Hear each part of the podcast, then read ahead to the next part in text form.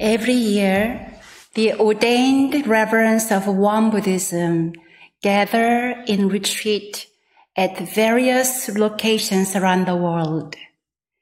This year, about 60 Kyomunims from South America, Canada, and the US had our annual meditation retreat and conference at the Won Dharma Center in upstate New York. For me, this year's retreat was an interesting and adventurous one. The adventure began two weeks ago, right after our children's summer camp. With a flight delay from Raleigh, six hours after the scheduled departure, I found myself in the last row of a plane bound for LaGuardia. On the bumpy flight, I started to feel unwell.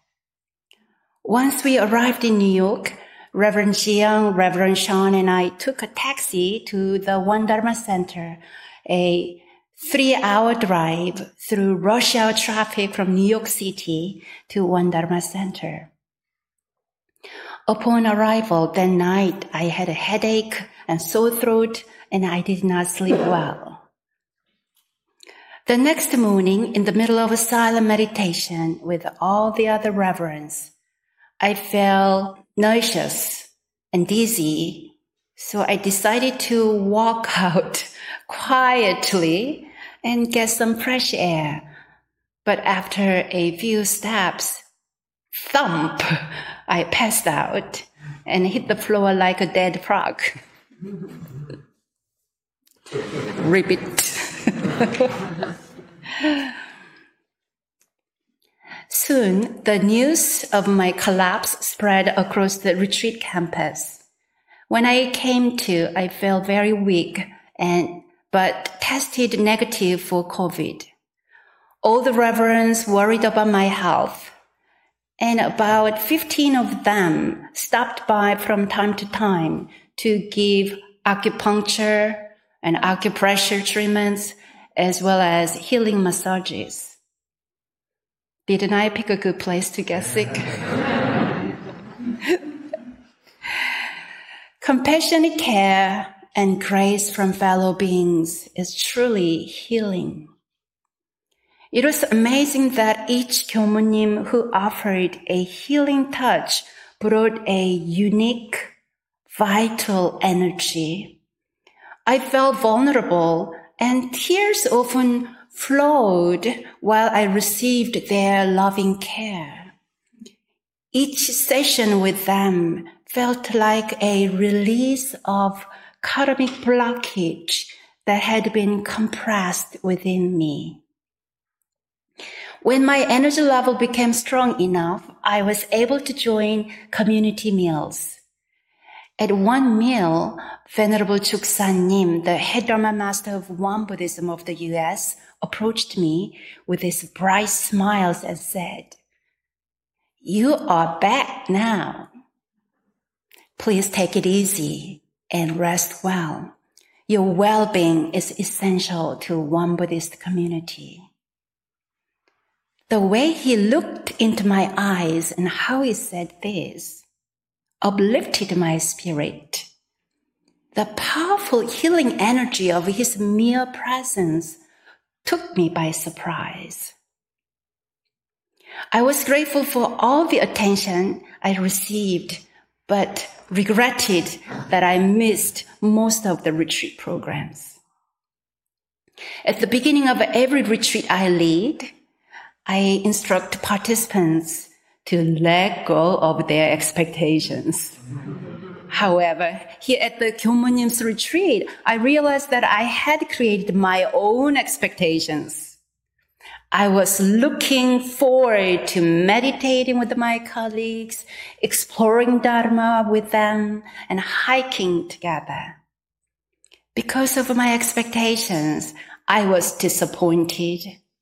But at the same time, I was deeply grateful to recover my health in such a loving, supportive community. And later, at my own pace, I was able to spend a good amount of time slowly walking in nature alone. Because of my weak energy, I had to walk slowly and mindfully. Walking slowly was part of my recovery and rehabilitation. These slow walks helped me experience that meditation is here now. In past Kyomunim's retreat, I usually walked fast with a sense of obligation to be on time. If I walked in late, I felt embarrassed for my tardiness. This time, I was simply present with my walking, free from the expectation of norms. I let go of a let go of reaching a destination at a set time. There were many tiny wildflowers across the meadows at the retreat center. Each one seemed to smile and wave at me when I walked by. A mantra arose in my heart. Nature is healing. Nature is healing. Throughout this healing journey, I felt more connected with the grace of nature and the grace of fellow beings. The principle of indebtedness to fellow beings is described in Won Buddhist scripture like this. If we wish most easily to understand the grace we have received from fellow beings, we must first consider whether we could live alone in a place that has no people, no animals, and no plants. Anyone could acknowledge that this is not possible. If we cannot live without the help of fellow beings and the provisions supplied by fellow beings, where would there be a grace greater than that? After the Kyomunim's retreat, we had conference meetings for two days. The main discussion themes were how to successfully share Won Dharma in the Americas how to formulate regulations for ordained and lay teachers in the U.S. What the limitations and hopes for the Kyohwadan practice communities in Won Buddhism. Merging the Berkeley and San Francisco temples into a single, stronger Dharma community. On the last day of the conference, I was honored to be a presenter for the topic Secret Sauce for Successfully Spreading Won Dharma in North America. My presentation was well received. Based upon my experience in North Carolina, I shared 15 aspects that can help spread Won Dharma in North America. After the presentation, some Kyomunim said that my eyes were sparkling and I looked fully recovered. I expressed my gratitude to all the Kyomonims for their healing support, which graced me with the energy necessary to make my contribution. I also realized that behind my presentation, here in our community in North Carolina and beyond. You had my back. Your sincere practice holds down the fort, which allows me to share the vibrancy of our temple's practice with a great joy and confidence. This gave hope to other reverends and was encouraging for the future of Won Buddhism in North America. At the end of our conference, we also had a Q&A time with the Venerable Chun Sannim, the head Dharma master of worldwide Won Buddhism, who was visiting from Korea. Then, Reverend Choi, who is one of the most delightful reverends at Won Dharma Center, drove us to LaGuardia Airport, another three hour trip. Through pouring rain, she drove and sang to us. We stopped at a McDonald's parking lot to enjoy the lunch she had kindly packed for us. It was yummy and felt like a happy picnic meal. As soon as we were dropped off at the airport, we learned that our flight back to North Carolina had been canceled. In fact, most of the flight from the New York area had been canceled. We are told that the next available flight would be in three days. So we decided to go to the Manhattan Temple for an overnight stay. Meanwhile, Reverend Sean desperately searched for a rental car to drive home. The Manhattan Temple is located on 57th Street in the middle of the city. Nearby, there was a tiny park where people walked their dogs.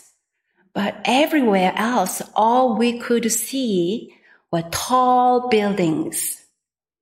No trees, just a forest of buildings everywhere. In no time, I realized that I truly am a simple country girl who prefers to be in nature. in the middle of Manhattan, the air is polluted and the city noise is incessant. I feel a great respect for those who live and work in this difficult environment. My great admiration goes to Reverend Park, who works at the Manhattan Temple. She plays several significant roles there. She is a Buddhist chaplain at Columbia and New York universities, a representative of Won Buddhism to the United Nations as a religious NGO, the president of the Buddhist Council of New York, and she manages the Won Buddhism Now YouTube channel. After one night's rest at the Manhattan Temple, we took a taxi to a car rental place. After waiting for a while, we finally got a car. Rental cars in New York City were very scarce. So some people in line cheered for our success. During our time in Manhattan, we are joined by Mr. Choi, a lay representative of Won Buddhism in the US, whose flight home to Miami had also been canceled. Once we had the rental car, he insisted on treating us to a traditional Korean breakfast. Driving through the Times Square, we went to a street full of Korean businesses and restaurants. After a good breakfast, we departed New York around 9.30 and arrived home 12 hours later. Home, sweet home. ah, there is no place like it. My retreat trip to New York included drama and trauma physically, mentally, and emotionally. Airport meditation is not easy, especially when you are not feeling well. But in the midst of trouble and trial, grace arose from harm. Grace arose from harm again and again. I had many opportunities to reality check my level of equanimity. The whole trip became a trip of mind practice. Dear friends, Do you feel as if your life is sometimes like my journey? My trip to New York can be a microcosm of my experience as we move through life. What expectations do you have? What challenges arise? Who helps us and how do we learn to rely on grace to buoy us up, to heal us, and to move us forward. We know in the blessing of a community, we receive and we give. We give and we receive grace.